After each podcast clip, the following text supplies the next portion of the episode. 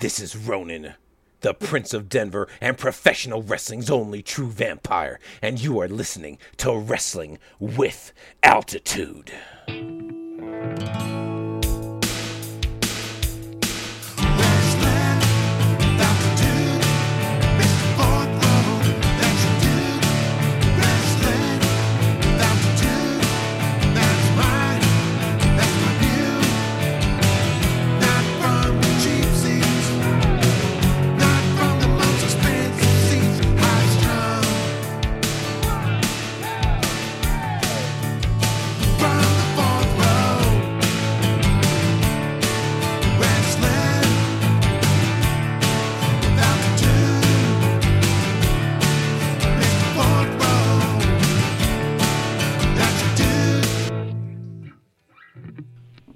Welcome back to the Wrestling with Altitude podcast. I am your host, Mr. Fourth Row, and joining me on this episode, I've got uh, from Scientific Wrestling, Jake Shannon. Jake, how are you doing? I'm doing awesome, Artie. I really appreciate you got getting me on here. Yes, well, thank you for coming on. So, uh, first question, my traditional question I've got for everybody here is uh, since we're a professional wrestling uh, show mainly, but we've got a little bit different to talk about you. But I want to ask you: Were you firstly uh, introduced into the uh, wacky world of uh, professional wrestling before you got into what you're doing now? Yeah, I. Uh, when I was a kid, I was never really a fan of it. I mean, I used, to, you know, my dad took me to go see a couple shows. I saw uh, I remember seeing Ric Flair and Ricky Steamboat uh-huh. um, in a match at McNichols Arena, probably in the late '80s. Um, my uh, my maternal grandfather was absolutely obsessed.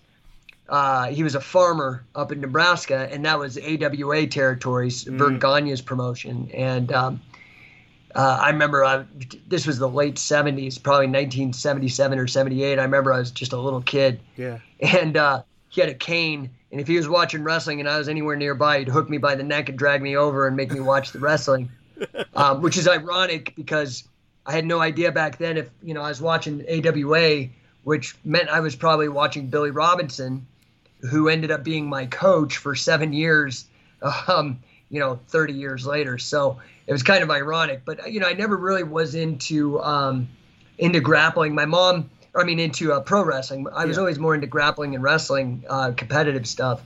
My mom put me into like pee wee wrestling uh, when I was like five. I think that was 1977 or 78. Uh, and I've been kind of fooling around in some regard with either grappling or martial arts since then. Awesome. Okay.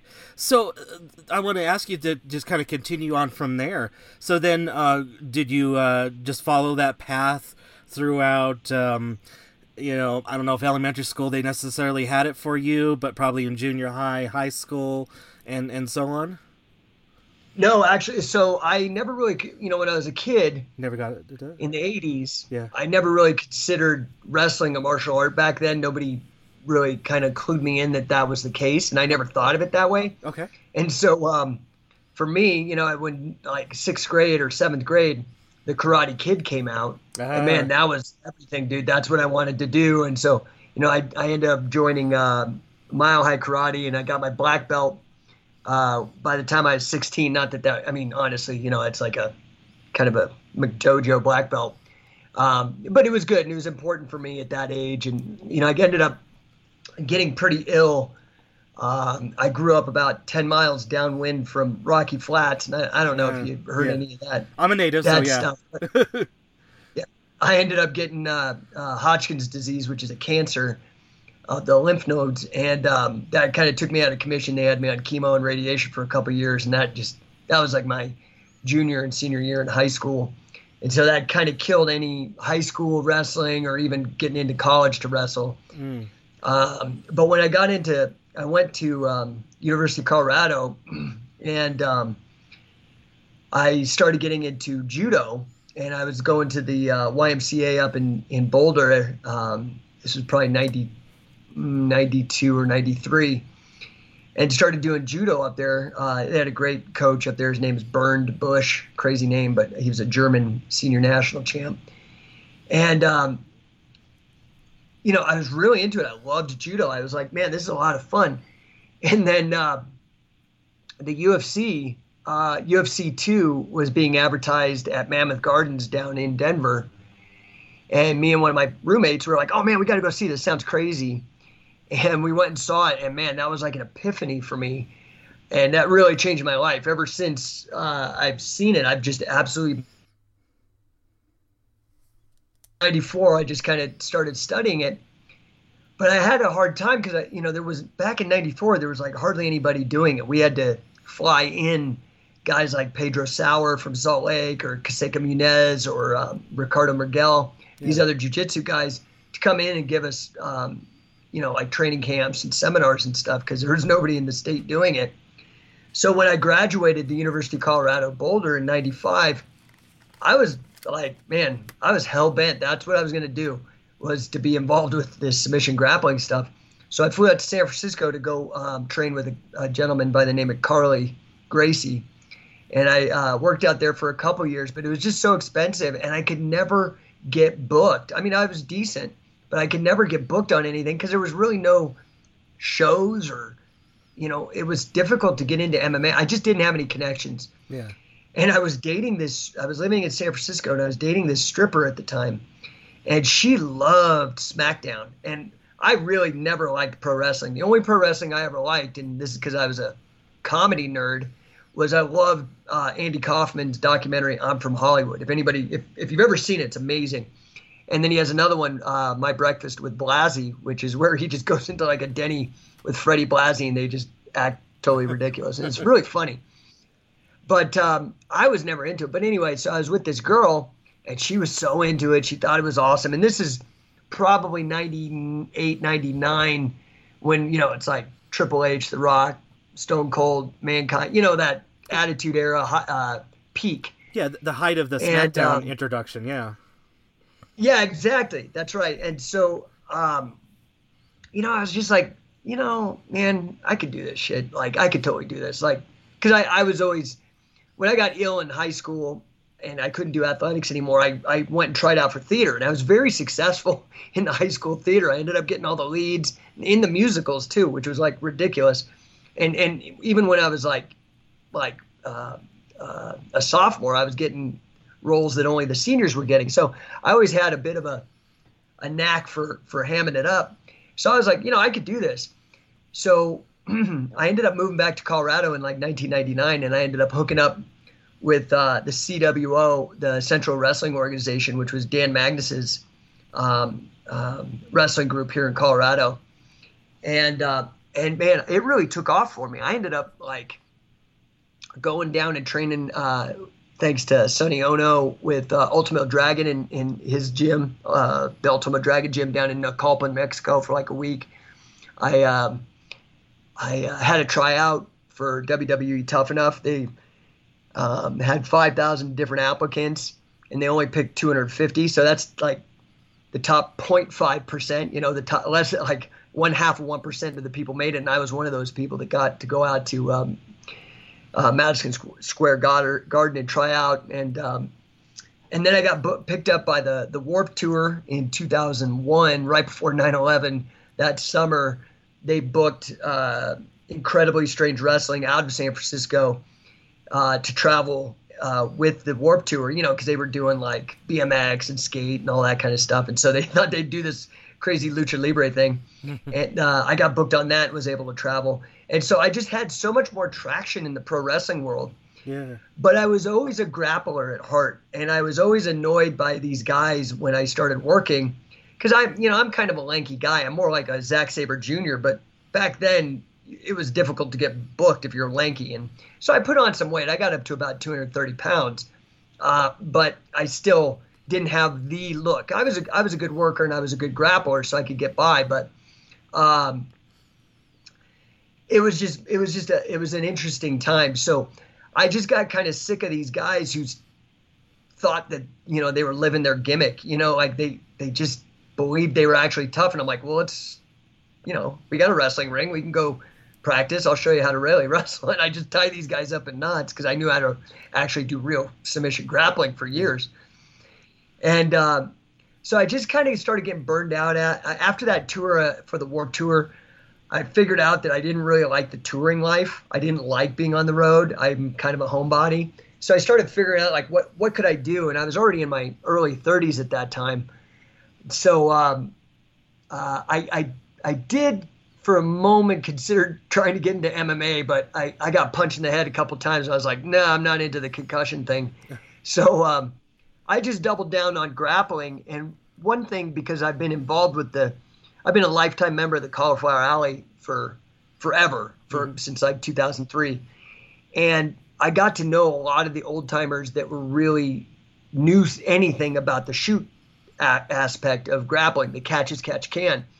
And so through that, I really kind of focused on that to the exception of everything else. I retired in, I think my last pro wrestling match had to be 2005 or 2006 um, in San Francisco. And then I just doubled down on, on grappling and learning it. And I was very fortunate to be able to, to mentor under uh, Karl Gotch um, for about four years.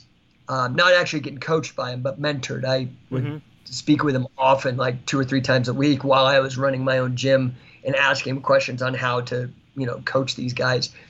And then um, that kind of parlayed itself into actually being coached by Billy Robinson for about seven years, and we ended up kind of touring the world, uh, teaching catch and whatnot until he passed away at the beginning of 2014. So Scientific Wrestling um, is my company. Anybody that's interested can check out all my research. I try to publish it all and make it available to anybody that's into this obscure part of pro wrestling when it was an actual competition. Uh, it's scientificwrestling.com. And um, uh, that's really what I've been focused on. So, you know, my whole mission has kind of been to bring it back from the brink of obscurity. Mm. And that's that's why I'm doing this shoot pro wrestling show, um, which is just amazing to me that that nobody is doing this, doing legit grappling competition under the rules of professional wrestling. But hey, I'm happy to be the first. So yeah, I mean other people have tried, but this is like legit, not like trying to make amateur wrestling into pro wrestling or this is straight up pro wrestling rules, like old catch catches catch can rules. Um, and we're even doing the first ever um, competitive pro wrestling tag team uh, matches uh, this Friday. It's gonna be it's gonna be mind blowing. The guys, the boys love it in the gym. They're like, "Oh my god, this is so much fun! Why hasn't anybody ever done this before?" Yeah.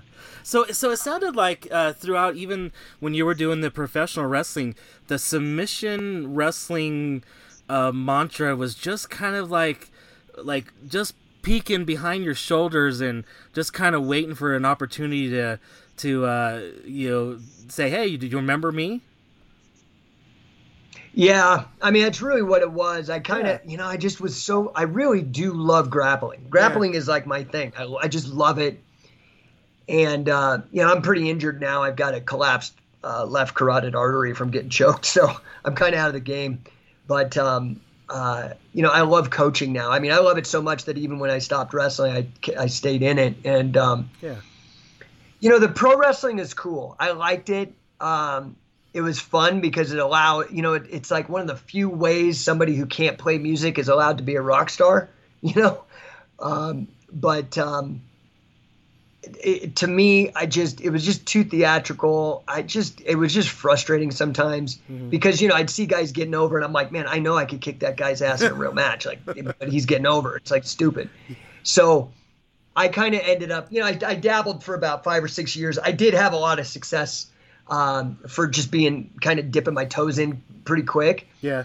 Um, but yeah, my, my real passion is truly the submission grappling and and not just submission grappling, catch wrestling, which yeah. catch as catch can wrestling is basically you can wrestle with submissions, but there's also pins.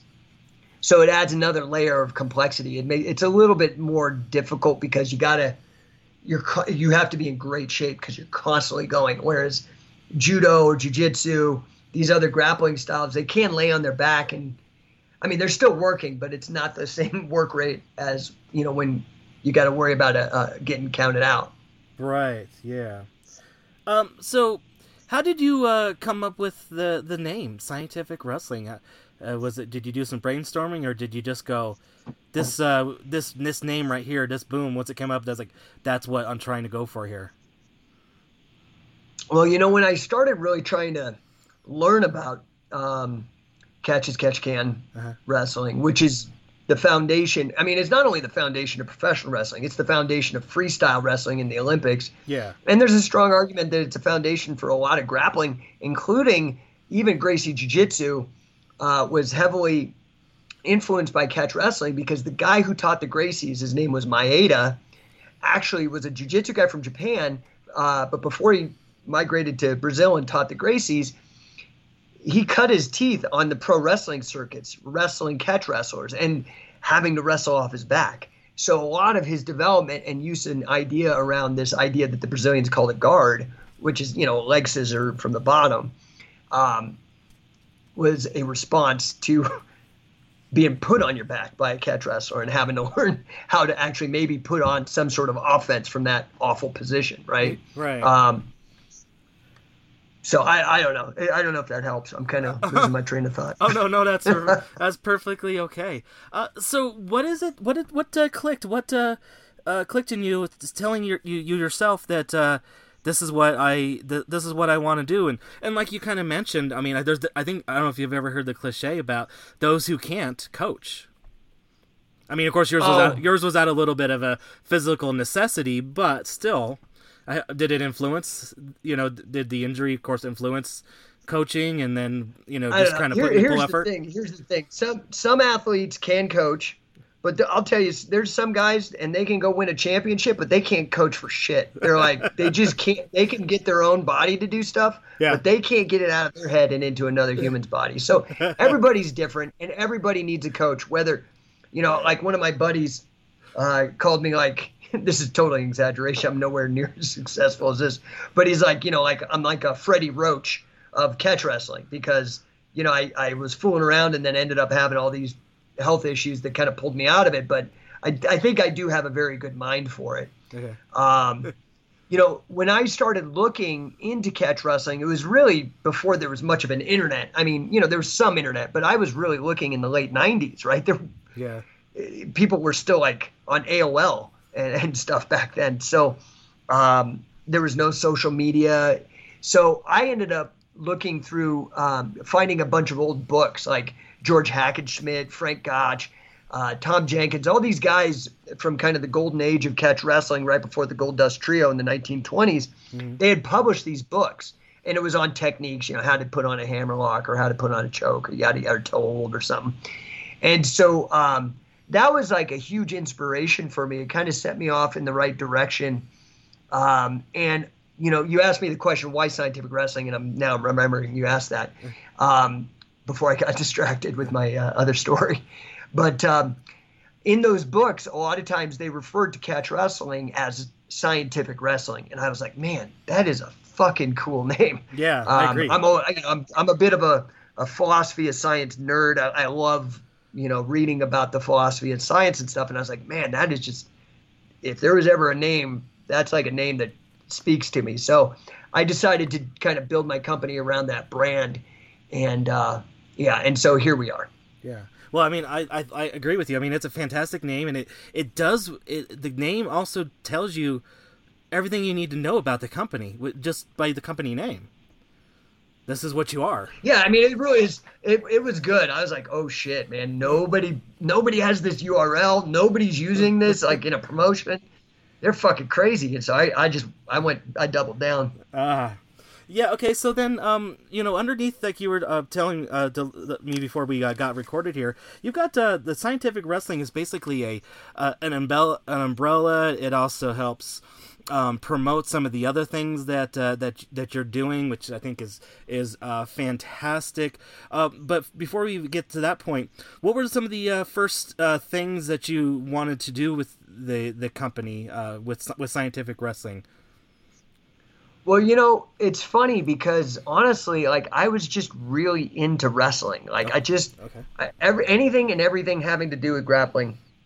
I wanted to like know everything I possibly could because you know, the successes that I had when I was grappling was because I just knew shit other people didn't know. It's like if okay. you know these guys who, who know a little bit of Gracie Jiu Jitsu and they go wrestle with their brother, they beat the shit out of him because the brother doesn't know anything. You know, they, I mean, the brother could be bigger and stronger and faster, but you know, when you got all the tricks, it doesn't matter. Like that mm-hmm. neutralizes a lot of that. Now, when a better athlete has that same information, you're fucked. You know, they'll mm-hmm. cut, they'll kill you. Yeah. Because they are faster, stronger, and whatever, and then they have the knowledge. But for me, I always was kind of ahead of the game, and um, so I didn't even have an, any.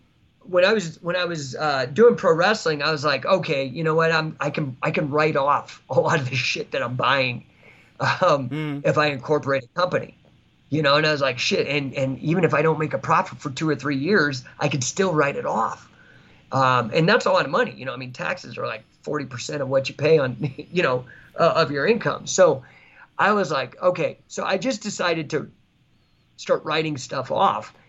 And I ended up having so many of these wrestling, these old, old wrestling books. And I knew that there was other grapplers that were kind of looking for tricks that were outside of the mainstream, uh, like I was. And I was like, well, you know what, man? Why don't I treat this almost like, I don't know, almost like crowdfunding? Like, why don't I? And this is before crowdfunding ever existed. I did a mm-hmm. lot of this stuff kind of before they existed, and it worked out well for me. You know, and it there ended up kind of ended up being a thing. But Yeah. I was like, well, man, why don't I just one day I had like 10 wrestling books and I sat down with a scanner and I fucking scanned every page of those fucking wrestling books and I put them in a Word document, formatted it to make it look like a book. Went and got it self-published and that was my first book. Oh. And when that when that when I released that, um, it actually was pretty successful. I was really uh, surprised, and off of the strength of that, I made four more big encyclopedias like that. I had, you know, because I probably had forty different wrestling books and pamphlets with illustrations and cool stuff and stories. And I knew a lot of people like Gene LeBell and these other guys, and so I put all the books with interviews together and made this new, you know, repackaged all this stuff. Yeah. And so I was like, you know what? This is going to be able to pay me to keep researching all this stuff Yeah, if I just share it and charge people for it. And the other thing that I did early on that nobody else was doing was, and I'm talking 2003, man, like 2003. This is before smartphones, okay? I started filming everything. I filmed everything. And so now everybody films everything and puts it on YouTube and Instagram and yada yada. Yeah. Dude, I'm filming, I'm recording my conversations with Karl Gotch. I'm filming my time with with Billy Robinson. I'm fil- like I have so much footage from that era. And you know, I was on YouTube like way early. And so, you know, I was doing a lot of these things that ended up becoming like, you know, this concept of like a viral video and stuff like later. Right. And a lot of those, I just really bootstrapped my company doing those kind of things and just putting out more work and better quality work than anybody else in that field. And so as it grew, you know, I ended up kind of getting known. And guys like, you know, MMA, uh, UFC heavyweight champion uh, Josh Barnett and, you know, these bigger name guys started kind of really digging what I was doing and supporting me and helping me and connecting with me with people and teaching me shit. And um, so that just kind of snowballed. And I'd always had, you know, I've been an entrepreneur for forever. I've started and sold companies. And I mean, you know, I have a master's degree in financial mathematics. I worked in investment banking, mortgage banking for a number of years for big, big banks as like, you know, way high up in the organization doing analytics.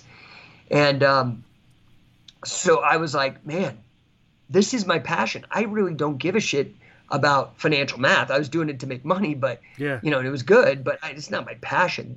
Grappling is my passion. So I wanted to make a business out of it. And so I was like, the same thing. I was like, shit, I know like all these great guys, like Billy Robinson, and so uh, some really legendary amateur guys like Wade Schalles, who holds the Guinness Book of World Records for the most wins Yeah. uh, in wrestling ever, and, and the most wins over uh, international champions. The Guinness Book World Record for the wins over national champions.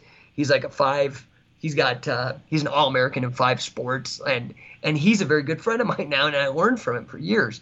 And so I was like, man, if these guys supported me on the book shit, learning from books, and I could craft, why don't I start doing seminars and start like taking these guys that I know and bringing them out and letting other people actually learning and sharing the knowledge because I could have just hoarded it all and not told anybody and made myself out to be some douchebag guru, but it's just not my my thing. So I was like, I just want to share all this, but I got no problem. I mean, I'm gonna have to get it paid for, so they're gonna help me pay for it if they're interested.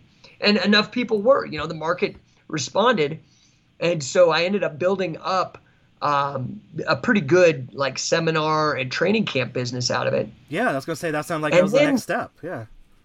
that was the next step. Yeah. And then the next step after that was, you know, a lot of people it was the same kind of thing with pro wrestling. A lot of people would, you know, act like they were tough and oh, they knew a thing or two now and so they go spout off. And I got sick of it. I said, "You're so fucking tough. I'm going to restart the catch wrestling uh, tournaments. I'm going to start a tournament now. So you can step on the mat and speak all you want or, you know, shut up. Like that's going to be the deal." and everybody a lot of people shut up and a few you know tough uh, courageous guys stepped on the mat and and that started so in 2007 i started this tournament called the king of catch wrestling and it was the first uh, catch wrestling competitions in almost 100 years like that were legit not works you know Yeah. And so uh, I did that for a while and ended up, you know, and then uh, I hooked up with Billy Robinson in 2007 as well. And then say in, in in 2007, so 2007 was kind of a big year. 2003 was the year I started it all.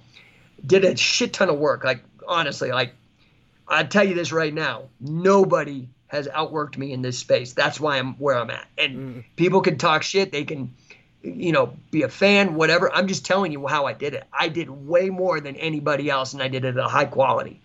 And I just put out quality content so people can learn and grow and keep this sport alive. So by 2007, um, I had started the King of Catch, and uh, Josh Barnett uh, introduced me to Billy Robinson. And I'd been dying to learn from Billy Robinson because my biggest hero, the reason why I started scientific wrestling in 2003, was a gentleman by the name of Kazushi Sakuraba. Uh, I don't know if you know who that is. Um, it does not ring a bell. I mean, like I said, I'm more generally professional wrestling with a little influence from, but yeah, not on top of mind.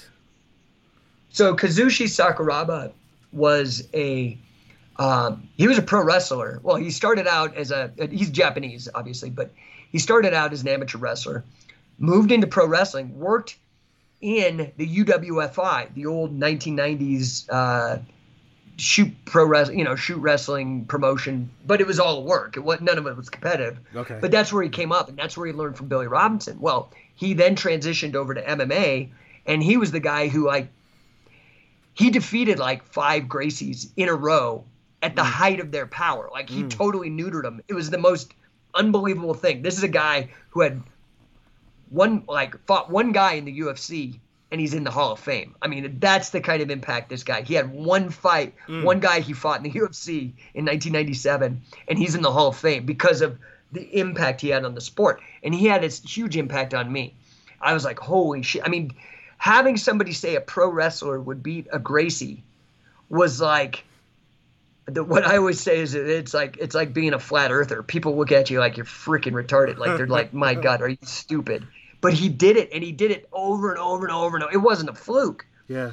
And so um, I had to. I was like, man, I need to know what this guy's doing because I was dabbling in pro wrestling, but again, I'm a pure grappler. So I'm like, my God, this is this is amazing. Yeah. So, so um, I come to find out that he learned how to do this under Billy Robinson. Billy Robinson Oh. was like the guy who taught him these tricks. Now, of course, he had a great amateur background, great amateur wrestling background, which help, helps tremendously. Right. But catch wrestling is what you know. There was a lot of amateur wrestlers that couldn't beat a Gracie. It was the catch wrestling that got him to beat it. So I was like, man, this is my deal. I got to figure it out. Anyway, fast forward 2007, I finally got to meet with Billy, and we ended up being fast friends. I think just because he was as passionate about catch wrestling as I was, and he could tell just by, you know, who I was and the sheer amount of work I've done and everything else. And so, uh, anyway, we ended up for seven years working together, and I was his right hand man. I ghost wrote his autobiography.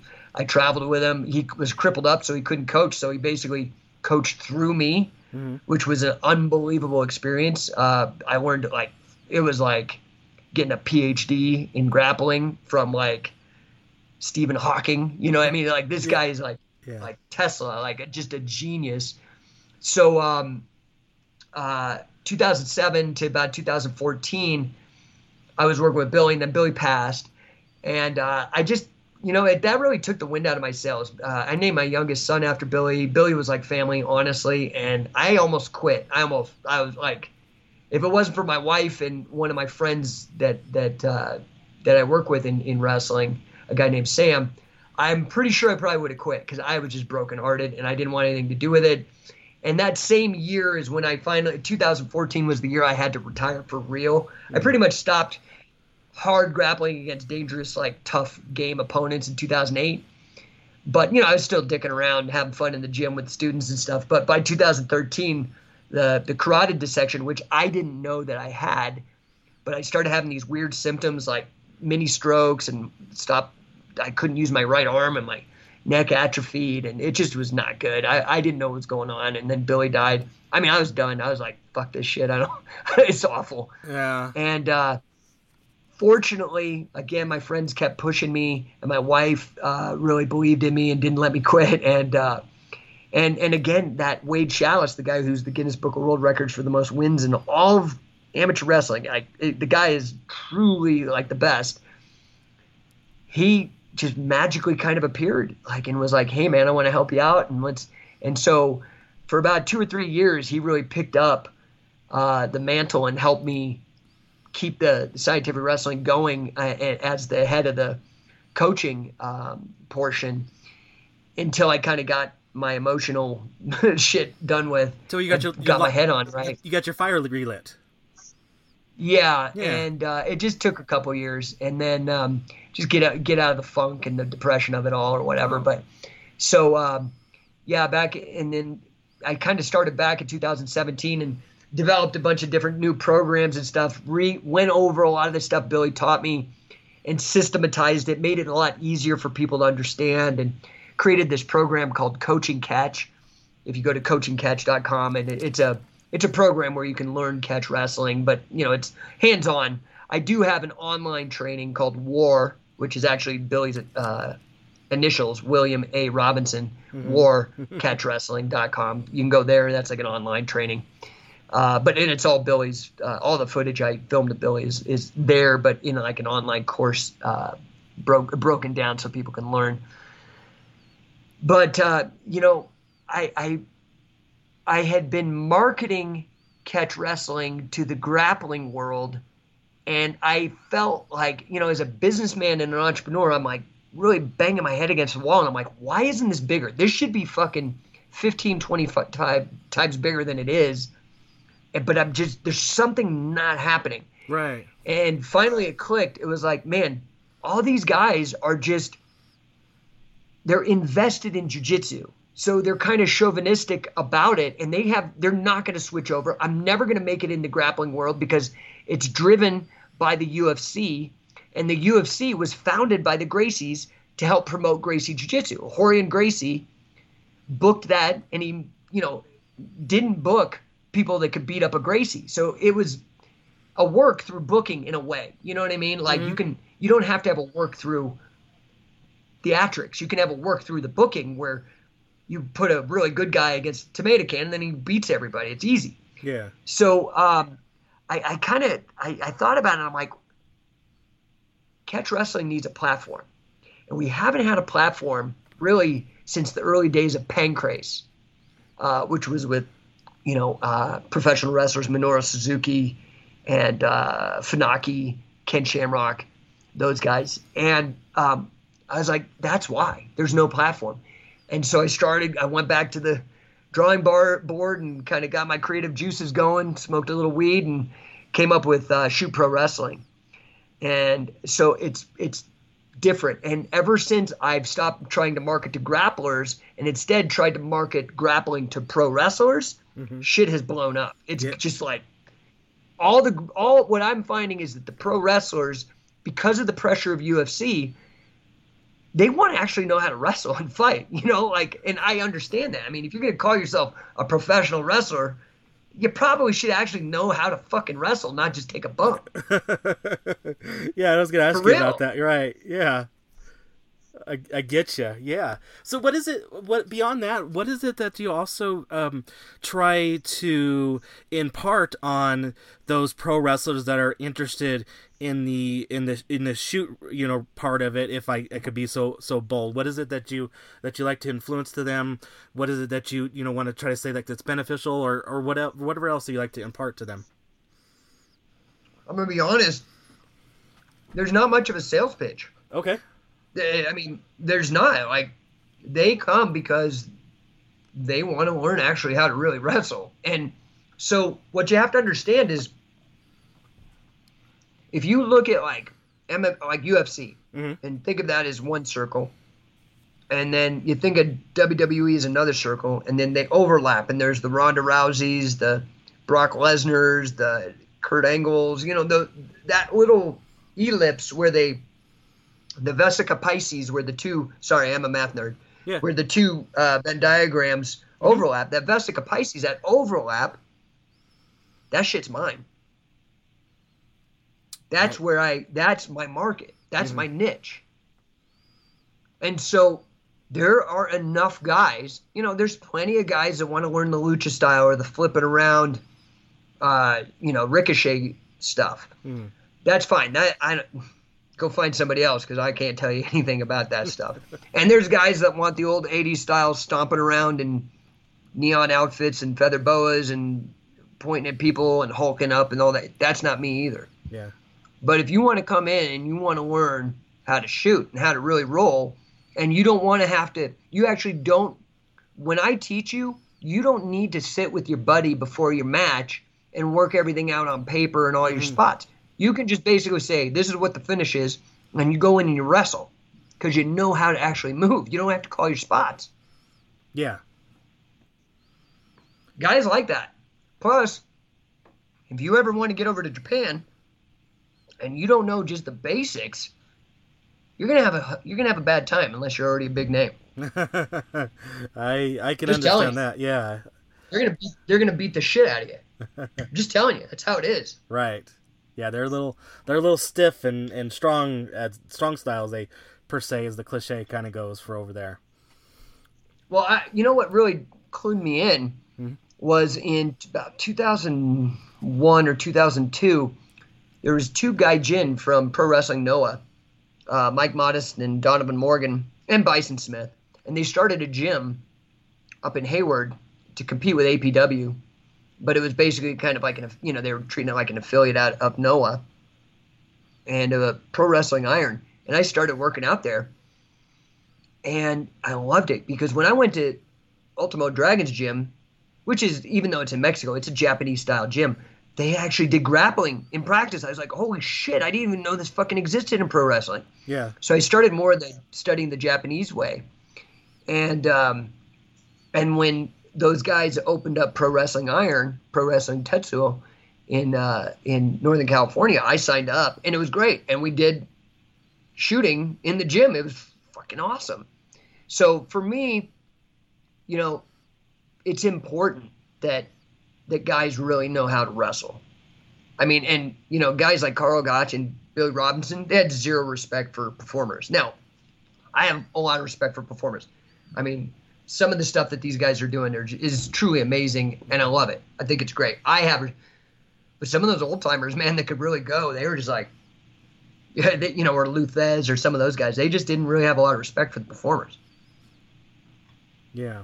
Um, so kind of along that same lines, and I don't know if this is a question that um, that you can answer, or, or, I should maybe direct it at to uh, some of the uh, wrestlers that are working both the um, shoot and, and doing the training for the shoot wrestling as well as of course their uh, you know their professional wrestling as well.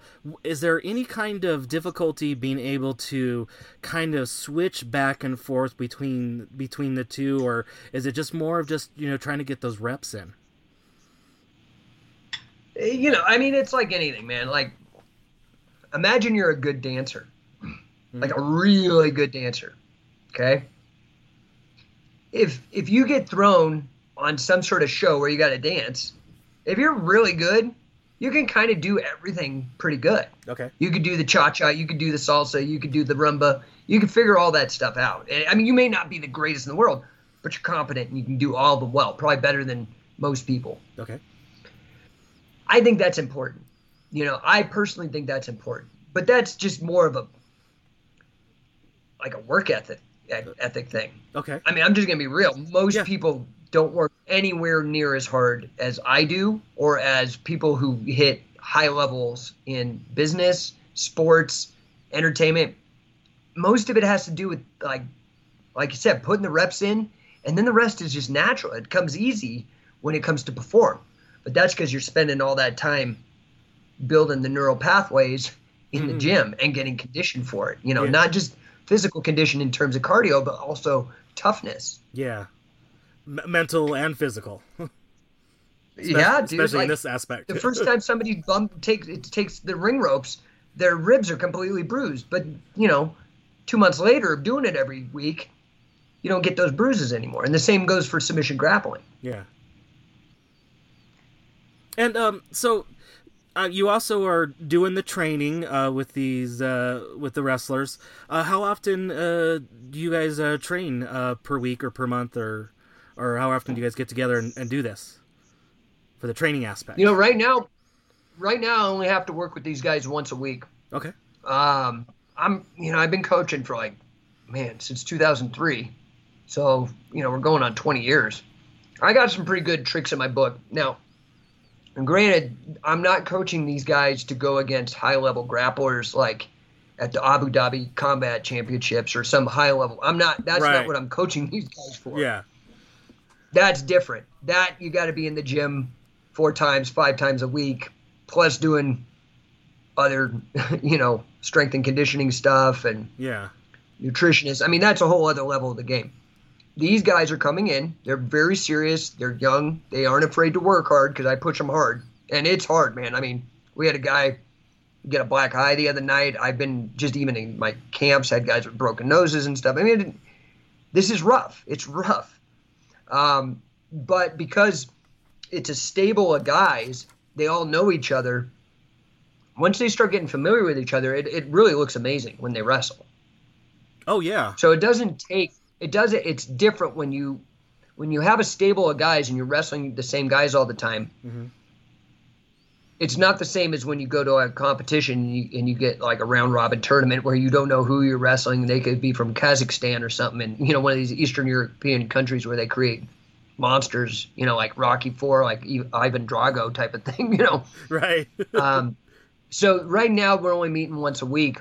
I would like to expand it to two or three times a week, um, but there's just not the there's just not the capacity there. So again, my whole purpose with Shoot Pro Wrestling is to create a platform. So when people go to the shows, they're like, "Oh my God, that was awesome!" or "Hey, I could do better than that guy." Then they come and they sign up at the gym. Mm-hmm.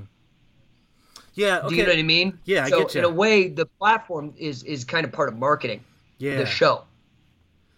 I mean, really. So, and I'm not just selling tickets. I'm selling the sport. You know, Right. the the knowledge, the ability to play this sport. Right, and and like you said, if it catches somebody's eye in whatever particular um, exhibition that you're that you're doing, whether it's uh, integrated into a uh, a wrestling a professional wrestling show or show, or if it's a you know show uh, altogether like the one coming up this Friday, uh, you know you may be able to catch somebody that was in the audience that may come in to do some training, right? That's exactly it. Because think about all these kids playing football.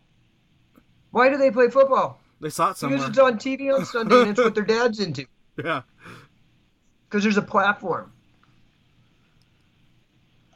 Yeah, you know, and uh, so and kind of like along that same lines, uh, you're talking about how the the wrestlers are training with each other, uh, and I guess it's kind of leading into uh, what we got coming up uh, this upcoming uh, Friday for uh, Shoot Pro Wrestling, the um, uh, at the uh, the wa- the Watering Bowl. Uh, how is it for? Do you know how it is for the wrestlers that are like training together, but now they're actually going to be competing against each other on the on the card? Does- that happen often? Well, I mean, you know, if you're a wrestler, like an actual competitive wrestler, Uh-huh. like, and say you could have a meet and you got to wrestle the, the other high school or something like that. Yeah. I mean, you're wrestling your own team until you go and wrestle them at the meet. Okay. So it does happen. And that's how you get placed on, you know, like, are you going to be a starter? You know, are you a second string? You know, that kind of business. So it's like, these guys have no problem, and nobody wants to. Nobody wants to lose. Yeah. But you know what's great is that they're pro wrestlers, so they're not like stuck on it. They're not like, well, they can still understand like, yeah, so I got beat, I had the job, whatever. Right. They understand that you still got to work, and that's what I do like about teaching the pro wrestlers grappling. Mm-hmm. They don't get butt hurt. There's no freaking like mean girls politics type of bullshit. You know, it's like they understand and they understand it's part of a show and and that, but they do they want to win. You know, and so what I'm thinking of maybe doing is, you know, this is this is really our second show and our first standalone show. We piggybacked, um, you know, Joe McDougal has been absolutely fantastic and, and a huge supporter with this, and I couldn't have done this without him. Um, he allowed us to piggyback off of his uh, one of his shows, his uh, chopping block shows that was more of a hardcore show. You know, they were like wrestling with Legos in the, on the mat and stuff like that. Yeah. Prior to us, and when we did the show and it got over, man, people were like, "Whoa!" Yeah. So I I was like, "Let's do this," and he really supported it. So, um,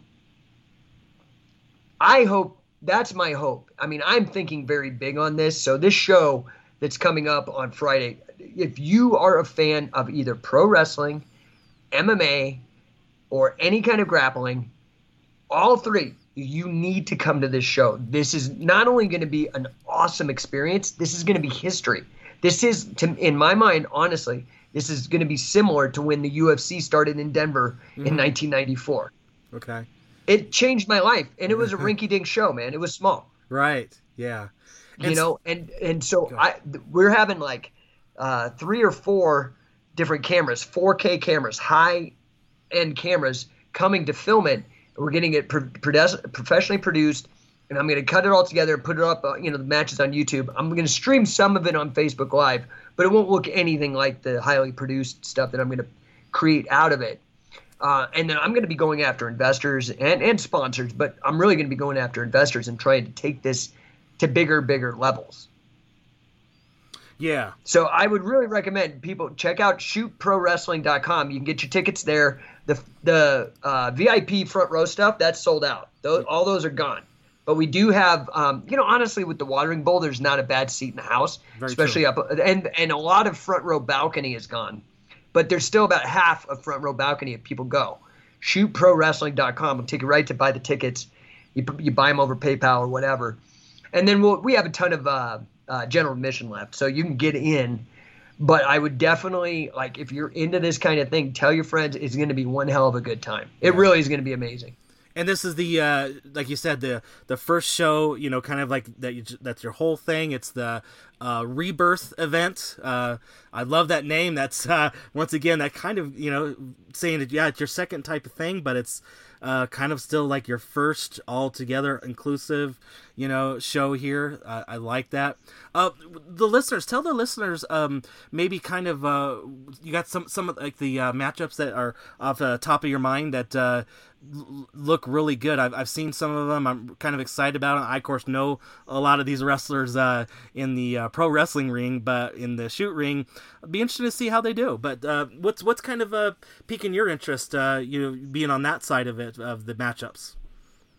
Well, it's it's interesting because you know, I, so our first show we did experiment with worked shoots, and I don't think honestly anybody could tell that they weren't uh, shoots. But this second show, I'm done with it. it we're gonna make it straight, 100% competitive, and I think. Honestly, what I'm most me personally as like a nerd fan for this stuff, and I'm Uh-huh. like, shit, I'm getting to put this together, you know, like the Wizard of Oz. um, what I'm excited about is the tag team. I think when people see this tag team, competitive tag team shit, their minds are going to be fucking blown. Yeah. Because let's say let's say that you know you got two teams, right? And let's say you're on a team and your partner's getting like choked, and and he's about to lose, but he's close enough that you can blind tag him. You have five seconds to get in there, and you can beat the shit out of the other guy. You got five seconds.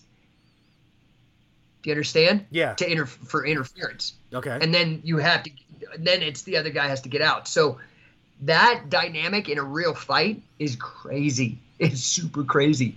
Uh, that's going to be mind blowing, and and that's going to be against. Uh, so that's locally we have um, Joe Barton, who's a pro wrestler, but he's one hell of a uh, grappler and jiu-jitsu guy. He's won like a bunch of championships. Probably nobody knows about this, but he's a he's actually here locally. He's probably my top guy that I'm working with right now locally. He's really good.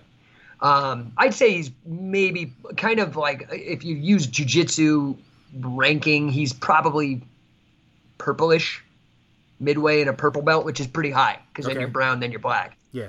Um, he's very good, um, and he but he's known probably locally more for his pro wrestling than anything. But his partner is John Kronk, and John Kronk is like a local MMA legend. This guy has been fighting, and he's fi- he's in his fifties. He's like fifty two or fifty four or something. I mean, this is crazy. I'm jealous that he has that much longevity. I wish I could still wrestle, but he's still in there doing it. Yeah. This guy's been fighting forever and is still going, and he's he's a tough dude. I think he's a judo black belt as well.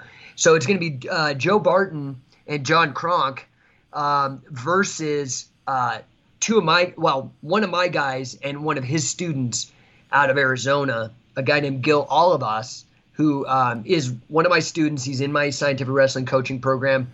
I think he's a jiu-jitsu black belt as well. Um, and then his partner is his student, uh, Maverick Calloway, and he's um, he's about a purple belt. So it's going to be a really good, crazy match. I mean, it's going to be that to me that's the most exciting. But there's some other really fun matches um, on there. I did try to get a, a woman's match, but I just couldn't put it together in enough time. So we have a three show commitment uh, from the Watering Bowl and and and uh, uh, Primo's Pro Wrestling, who's helping us produce these. So September, I'm aiming to put on uh, some women's matches, Oh. uh, but we don't have any unfortunately this time. We had a couple, and then they just never ended up working out. We couldn't find the right weights and that kind of stuff. Uh, but we do have uh, Lipto. I, you know Lipto from I the do. local pro wrestling scene. So he's he's actually a pretty experienced grappler as well and we're putting him against another uh, experienced grappler and pro wrestler, Jake Nix. Um, Jake trains out of um, the Novamente uh, Jiu Jitsu uh, Academy down south. He's also a student of mine. He's come to a couple of my training camps, and um, and and and this Lipto guy has been training at the Sambo gym, and so it's going to be a great one. And Lipto is actually going to wrestle under the mask, which is going to be great, which I love because that brings some of that pro wrestling flair. Yeah.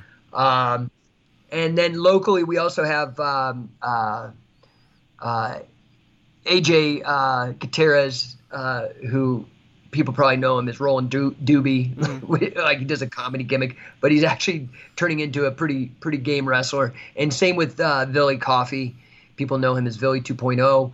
He's he's uh, taken up the mantle, and both these guys, they're both new to grappling, but they're gonna scrap, dude. Like they go hard, which is gonna be fun. Yeah. And then uh, I'm flying a guy in from uh, New York, a guy named um, Jamie Nottingham, and he's a very, very tough professional grappler. Like he goes around to all the grappling competitions for money and makes makes a living that way. He's wrestling a guy uh, from Pueblo, who's kind of at the same level. His name's Juan Martinez. And these two guys are just high level kind of jiu-jitsu grapplers, but they're going to be under the catch wrestling rules. So if they get pinned, if they put their shoulders down too long, they will lose with a pin. Um, who else? Oh, uh, uh, gosh, what's his last name? Uh, he he used to wrestle around here under Big Rig, um, and now he goes by the Viking. Roger is his first name. Roger M. I, I'm just his last name is slipping my mind. I haven't met him in person yet. Um, he's going to be wrestling Big Guns, so uh, people locally know Big Guns. That's going to be a, one hell of a fight. Both those guys are tough as nails and big dudes. That's going to be brutal, brutal. Um, and uh, who else is on there? I, I'm probably slipping some some matches, but the cool thing is, is you know, everybody asks me like, "Oh man, what are you gonna do?" Like, you know, because this is real. It could be over in five seconds. and that could, you know, and nobody wants. I mean, everybody likes Mike Tyson, Yeah. but you don't want to buy the Mike Tyson pay per view and it's over in five minutes. You spend hundred bucks, right? right, Like, right. um, so one of the cool things about the old rules with catch wrestling, the ones that I, uh, th- this rule set actually was co-developed between myself and Karl Gotch. If you don't know Karl Gotch, K A R L, and then Gotch, G O T C H, you got to look him up. yeah. Um, but the cool thing about these rules are they're the best of three matches. Okay. So even if one match goes for five seconds, they have to rematch. And that might draw, and then they'll have to wrestle a third time. So it's the best of three, every single match, including the tag team. So you're going to get plenty of wrestling.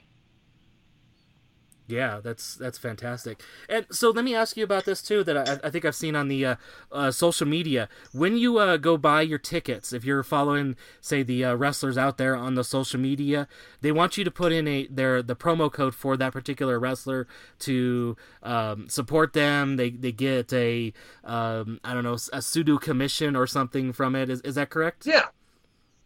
Yeah, it's kind of, that's like a typical thing. Yeah.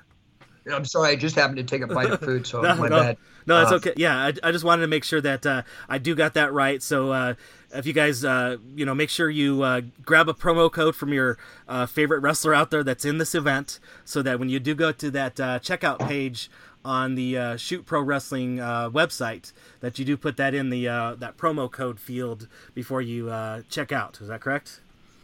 Yeah, I mean that's kind of the standard model. Yeah. Uh, when you've got a smaller promotion, right? And it's not just with wrestling. This also happens in uh, professional grappling organizations like uh, Yeah. Subversive is a big jujitsu uh, invitational, or even in the smaller like MMA or boxing smokers. You know, so whoever your favorite wrestler is, let's say it's Joe Barton or AJ or Billy or you know Lipto or Jake Nix, one of these guys, they all have like find their social media or message them or talk to them Yeah. and you put in their name at checkout, and they get 20% of the ticket sale. So that way, everybody's interests are aligned because you know I'm having to pay this stuff out of my pocket. This is mm-hmm. money I could put on, food on the table for my kids, you know. So Yeah. I'm really trying to take a risk here, and it's something I believe in, and and I'm happy to take the risk. And so is every one of these guys on this card, man. So we're you know we are like a family, and everybody's trying to blow this stuff up. Everybody sees the vision, and I'm just real blessed to have such an amazing group of people. Uh, it's going to be crazy. It's going to be crazy. I mean, I'm already in talks with people, and we haven't even done this first standalone show. I'm in talks with people like uh, in other states to license this and almost set up like kind of how N- the old NWA used to be and set up like an affiliate system. So Oh. I have a feeling that we're on the very beginning of something very big. Oh well, that's Fingers crossed. uh, that sounds uh, exciting, terrifying, and everything in between. Well, you know, it's funny because if you go to Scientific Wrestling, Yeah. you'll see I have like you know some like uh, apparel, like T-shirts and rash guards and fight shorts and spats that you can get and that kind of stuff. And Uh-huh. one of the ones that's been a bestseller is I took the old NWO uh, logo and I changed it to CWO for Catch Wrestling Order Uh huh. and um, or Catch World Order, I think is what it is. Yeah. And um, but the reason I did that is because really my whole vision here with Shoot Pro Wrestling and the CWO idea. You'll at the show you'll in, invariably see people wearing CWO merch, uh, or the wrestlers for sure. We have 'em- have it on. Yeah. Um, but what was the NWO? It was an invasion angle. hmm And I'm telling you, this is an invasion angle, but this is a shoot invasion angle. The grapplers are coming into pro wrestling, and you guys better get ready. I love it. That's fantastic. Uh, Jake, I think that might be a fantastic uh, exclamation point to put on this conversation uh, in that case. Uh, but uh, before I do let you go, of course, I want- do want to thank you for coming on. Uh, tell the listeners where they can. Uh, find all this information. Uh, find uh, Shoot Pro Wrestling, Scientific uh, Wrestling, say out there on the uh, social media, so they can uh, follow and keep up with everything uh, starting from uh, now, this Friday, and in the future. Yeah, okay, Artie, I, I certainly will. Um, please, please, please, please, please. This is our first show. I do want to pack this place. I know that we got a bunch of general admission left. Please go buy tickets. They're not expensive. It's 15 bucks, man. Yeah. That's going to give you plenty of money to buy a beer at the bar, man. Like, come on. Yeah. Get down there. You get your tickets for the show this Friday. It's going to be historic. Don't miss out, man. I was at UFC too. Were you? Be there. It changed my life. This might change your life. I'm not being uh, exaggerating. I'm telling you, this is going to be the shit. ShootProWrestling.com. Take it. You can get your tickets right there. Okay. ShootProWrestling.com if you're more interested in learning, you know, just about it and what is what the hell is this crazy guy talking about, you can go to scientificwrestling.com. That has, you know, books, DVDs, articles, like I mean just it's literally ridiculous how much stuff is on that site. You just got to spend some time poking around. Um, if you're interested in learning, uh, you can just email me if you're local here, uh, training at scientificwrestling.com just email me. We can get you into the gym. Uh, I do run these uh, seminars all over the world. I've gone to Italy. I've gone to the UK. I, I go to Europe uh, every year until all this lockdown bullshit. Mm-hmm. But uh, uh, all around the United States, from Florida to uh, California and everything in between, Canada, all of it. So um, that, if you're interested in, in actually doing like a three day training camp, which can be intense, but you'll learn a hell of a lot and you'll actually be a good grappler by the time you get out of it. That's uh, you can go to coachingcatch.com. And if you want to just check it out and try to learn the online stuff, uh, you can sign up. We don't have it open right now. We opened it up for about three days and then closed the doors again. But we should be opening it up probably sometime before Christmas for another three days. Sign up on the wait list over at war, W A R, catchwrestling.com. Awesome. Cool. All right. Well, uh, Jake, once again, uh, thank you for uh, coming on, and I'll be uh, definitely uh, seeing you uh, this Friday, and I hope all the listeners follow me and visit as well. Yeah, I'll be I'll be stoked to actually meet you face to face. Thanks, Artie.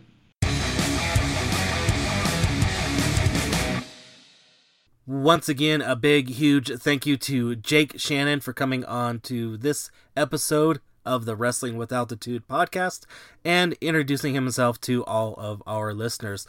Like I said, uh, his uh, information kept on coming over my social media feeds, and I was very interested in learning all about Shoot Pro Wrestling and scientific wrestling, and so now I know, and so do you. Of course, catch the uh, Shoot Pro Wrestling Rebirth show this upcoming Friday at the Watering Bowl in Denver, Colorado. You can get tickets, like we said, just right there at shootprowrestling.com com. Well, let's uh, do a uh, quick week in review like I do here each and every week and what I've got to talk about. So, first of all, was the uh, full capacity return of Lucha Libre and Laughs two for flinching. Fantastic night. It was hot, literally and figuratively, uh, since uh, the poor, poor, poor old uh, Oriental theater just always seems to have issues with the uh, air conditioning. But kudos to them for being in those water cooled uh, fans. I don't know what they're really called. They're they're some kind of a cooler uh, that uh, they use. Uh, we use them in uh, my volleyball league that I participate in as well. So it was kind of cool to see those there. But fun fun night. Of course, every time Lucha Libre Laughs has a event, we always get a lot of great surprises. And to me, it was good to see Hoodlum back in the ring at Lucha Libre and Laughs. And of course, the big one of the night, the return of Royce Isaacs. You, of course, you uh, probably have seen him recently on AEW, and of course, we'll be seeing him in New Japan Pro Wrestling as well when he teams up with Jorel Nelson, part of the West Coast Wrecking Crew. So, cheap plug out there. Uh, buy the shirt, uh, as well as, of course, all the wrestlers' shirts as as well. And then um, you know, there was more wrestling happening. I know with Renegade Pro Wrestling. Unfortunately, I did not make it down because the uh, All Star uh, week uh, is happening in Denver, Colorado. So I went to the Play Ballpark. Fantastic thing. I would very much recommend if the All Star game is ever in your area to go to this uh, thing uh, participate in the activities, uh, get those autographs, uh, see those players of now and yesteryear. I got to meet Leo Mazzone, Luis, Luis Tiant, and uh, Pedro Astacio, which is a former uh, Colorado Rockies pitcher. Uh, I only went the the one day, wanted to go more, but unfortunately, sometimes the work, real work, the shoot job gets in the way. But enough about the boring stuff what do we have uh, coming up this upcoming weekend uh, uh, for the uh, Wrestling with Altitude area with the uh, wrestling? We've got a lot of things. It is a fully packed, literally and figuratively, weekend here in the area. So, of course, we're starting off Friday night with the uh, Shoot Pro Wrestling Rebirth, and you guys want to get tickets to that, I suggest you strongly do. First of all, find that information, find out who's wrestling in that card, and then pick your favorite wrestler, find out what their promo code is for that, and when you uh, check out, use that there. So uh, shootprowrestling.com uh, for those uh, tickets and I hope to see each and every one of you there. So that's going to be fun. And if you're looking for something just maybe a little bit different, but still want to get your uh, wrestling fix, this is the perfect thing to do. Then on Saturday, we've got uh, Colorado Springs Wrestling of their next event, the uh, Colorado Cash In. Uh, it's to be fun. To be uh, hyping up with that uh, from that last uh, event that they had. So this a lot of great matches, a lot of things to see uh, where they are going from the last show to this one. So hope to see uh, you all there participating and attending that. And additionally, on Saturday, we've got the next charged recordings for Rocky Mountain Pro at the Fast Performance Center in Denver, Colorado. That's uh, going to be uh, great to see there. Uh, we got uh, you can get uh, tickets, and additionally with that, you can buy early entry tickets at 4:30. Matches start at 5 p.m. for the pre-show there on. Uh, Twitch. It's uh, completely free. Um, then um, at 6 p.m. Uh, on the Rocky Mountain Pro Twitch feed, it goes to subscriber only. But of course, you can attend in person, and I hope that you do that as well. So you've got two great shows, two great companies to choose from. And if you want to get out there this weekend, watch some great professional wrestling on Saturday, you will not be disappointed with either two of these events. Want to get tickets to uh, Rocky Mountain Pro?